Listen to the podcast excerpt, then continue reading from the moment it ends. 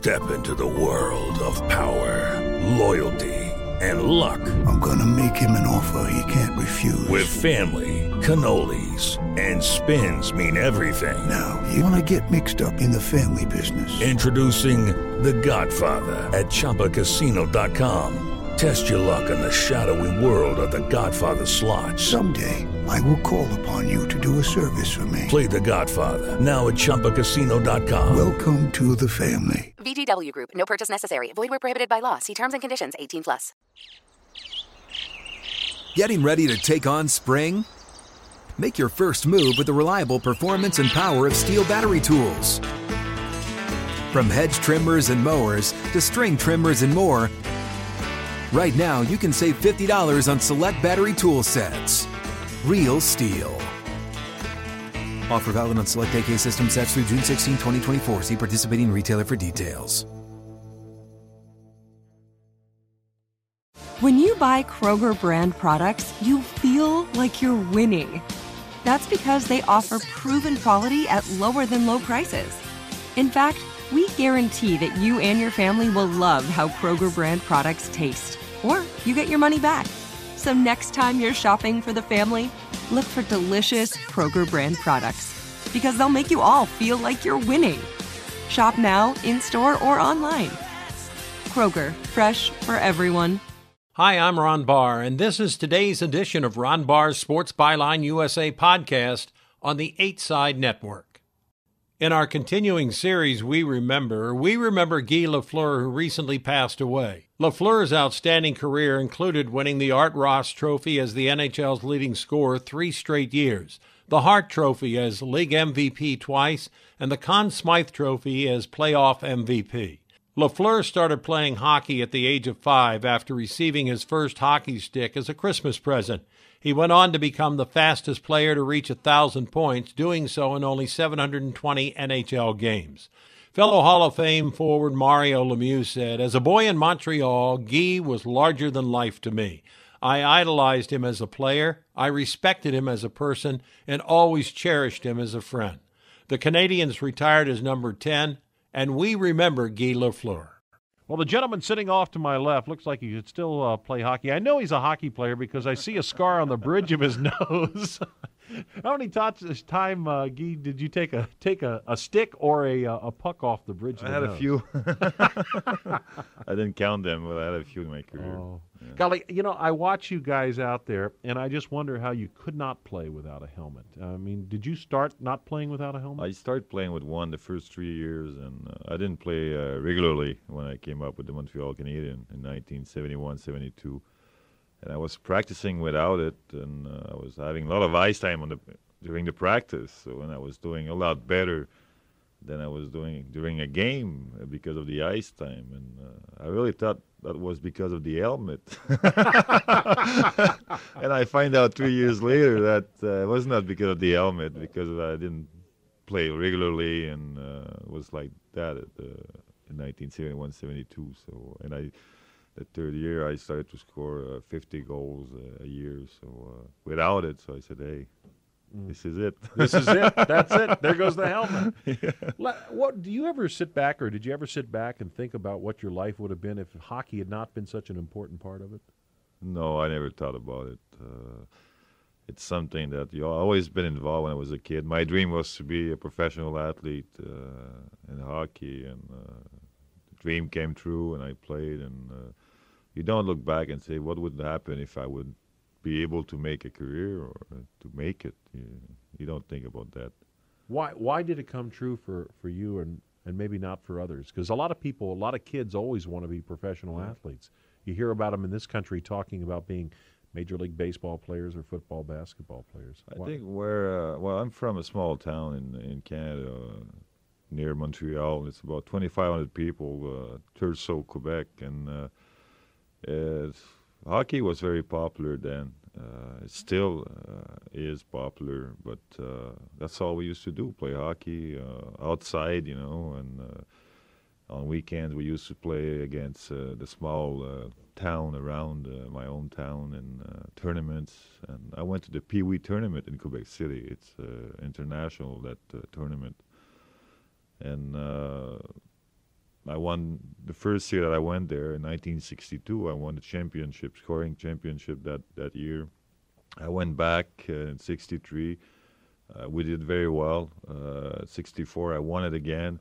And the people in Quebec City, uh, they asked me, uh, hockey people, they asked me if I was, they asked my dad because I was kind of uh, 12 years old. I was too young to decide on my own. Hey, I wanted to stay there, but uh, they phoned my dad. They said we're interested of having your son come and play in Quebec City, and it was uh, 300 miles. My dad said he's too young. We're gonna wait. And uh, when I got to 14 years old, my dad said, "You want to go?" And I was between 12 and 14. I was crying to go because uh, we didn't have the great competition where I was uh, coming from. So that's why I wanted to go to Quebec City and improve my skill.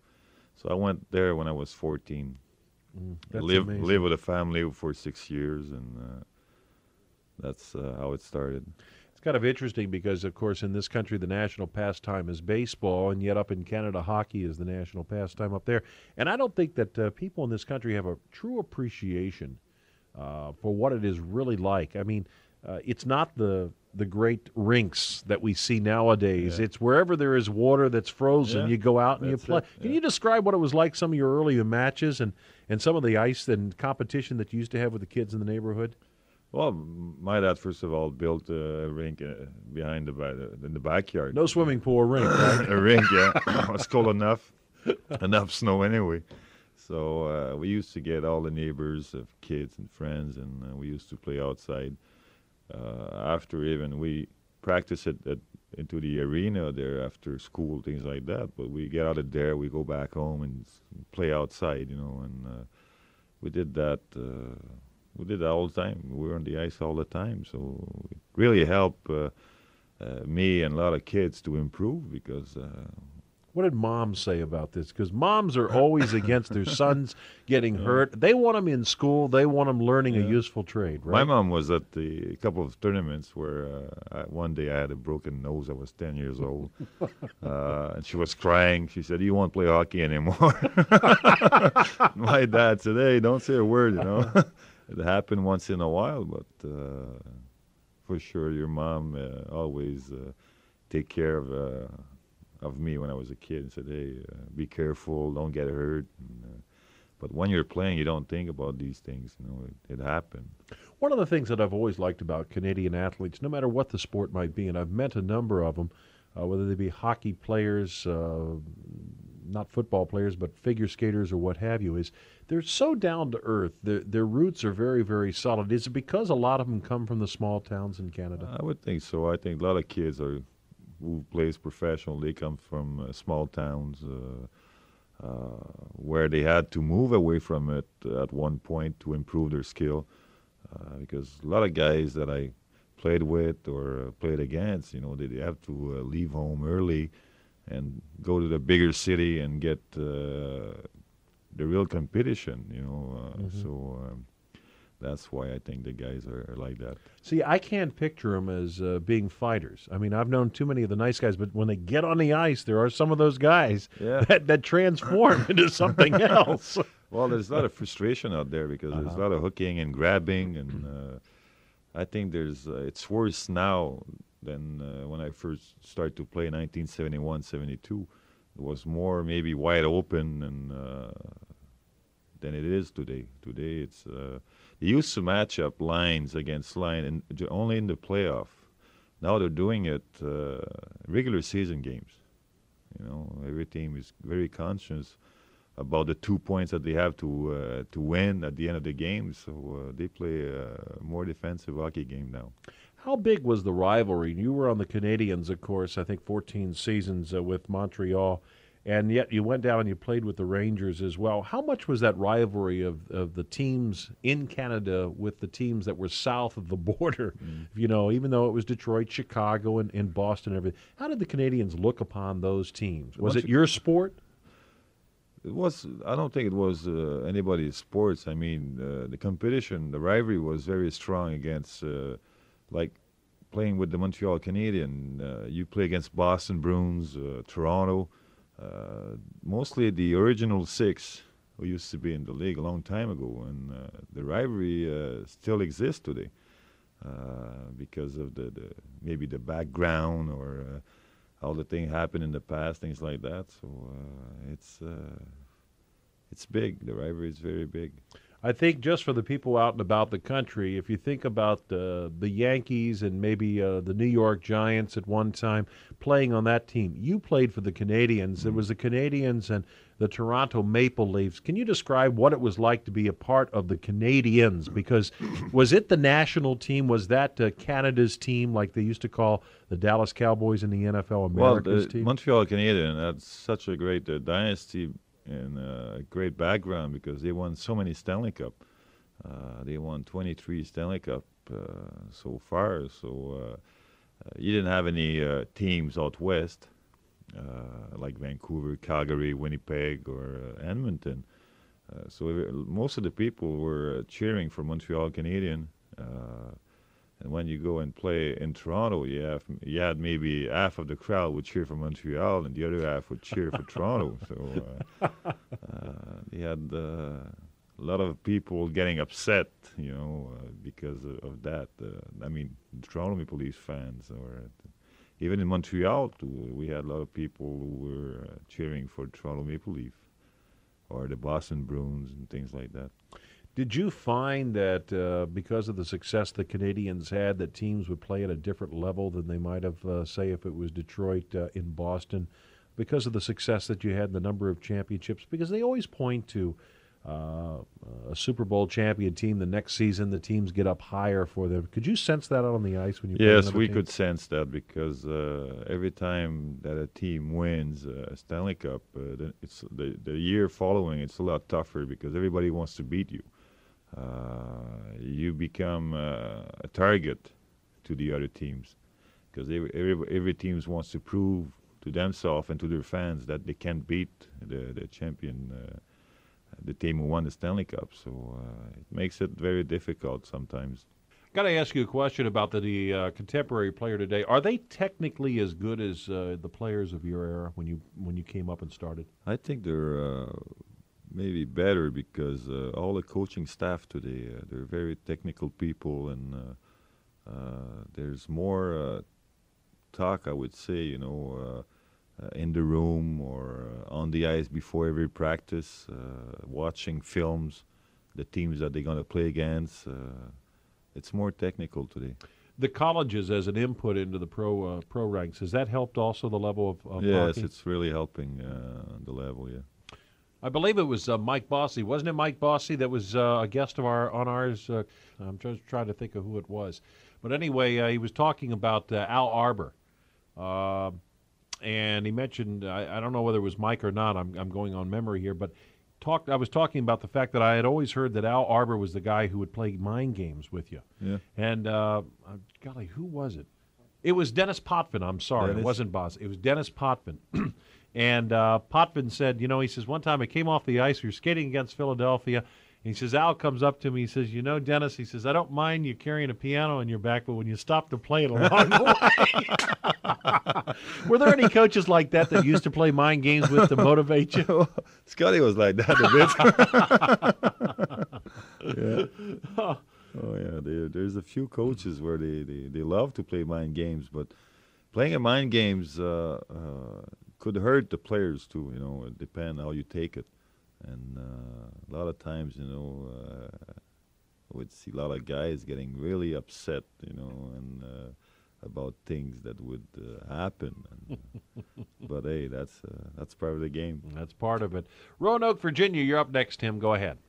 Yes, I would like to let Guy know that it's for me quite a privilege to speak to him. Um, as you may or may not know, here in the South, where I'm oh about 200 miles southwest of Washington, and I did manage to go to the Capital Centre to see you play several times, and um, uh, the fact that uh, around here it's very difficult to uh, get a game on TV or on the radio, and it's kind of interesting. I've been a Canadiens fan for you know about 20 years, and um, I had to resort to listening to the games in French. I had high school French, and uh, I was able to keep up with the action and know what was going on. And I mean, I've just you know been a Canadiens fan and a Guy Lafleur fan. You were always my favorite player, and I just wanted to let you know it's just a privilege to speak to you. Well, thank you. Thank you. Thank you, Tim, for the call. Before we kick you loose here, we only got about 45 seconds. What do you most uh, remember about your career? I think winning winning the, the Stanley Cup five times it's something uh, really special. Uh, the comeback in 1988 with the Rangers, New York Rangers, uh, I would compare that uh, uh, to a Stanley Cup for me. the uh, final tour that I did the last two months, being recognized in every ring that I played, it's something that I'm always going to cheer for the rest of my life. I feel very lucky to end my career like that. Boy, I tell you, we need to hear more of those type of uh, comments from athletes. Thank you very much, well, not for you, being Ron. in here, but also what you gave the sport. As I said at the beginning of the show tonight, you're not only uh, an athlete, but you're a sportsman as well, and that is something that you can carry with you for the rest of your well, life. Thank you very much.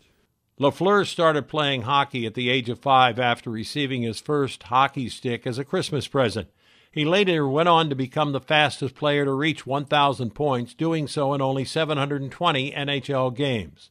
LaFleur's trademark smooth skating style and scoring touch made him one of hockey's most popular players as fans chanted gee, gee, gee whenever he touched the puck. LaFleur was described as a Jackson Pollock painting on ice. Guy Lafleur, gone but never forgotten. You have been listening to Ron Barr's Sports Byline USA podcast on the 8 Side Network. Lucky Land Casino asking people what's the weirdest place you've gotten lucky? Lucky? In line at the deli, I guess? Aha, in my dentist's office. More than once, actually. Do I have to say? Yes, you do. In the car before my kids' PTA meeting. Really? Yes. Excuse me, what's the weirdest place you've gotten lucky? I never win and tell. Well, there you have it. You can get lucky anywhere playing at LuckyLandSlots.com. Play for free right now. Are you feeling lucky? No purchase necessary. Void where prohibited by law. 18 plus. Terms and conditions apply. See website for details. In the 90s, New York detective Louis Scarcella locked up the worst criminals. Putting bad guys away. There's no feeling like it. Then jailhouse lawyers took aim, led by Derek Hamilton. Scarcella took me to the precinct and lied. 20 men eventually walked free. Now, in the Burden podcast, after a decade of silence, Louis Scarcella finally tells his story, and so does Derek Hamilton. Listen to The Burden on the iHeartRadio app, Apple Podcasts, or wherever you get your podcasts.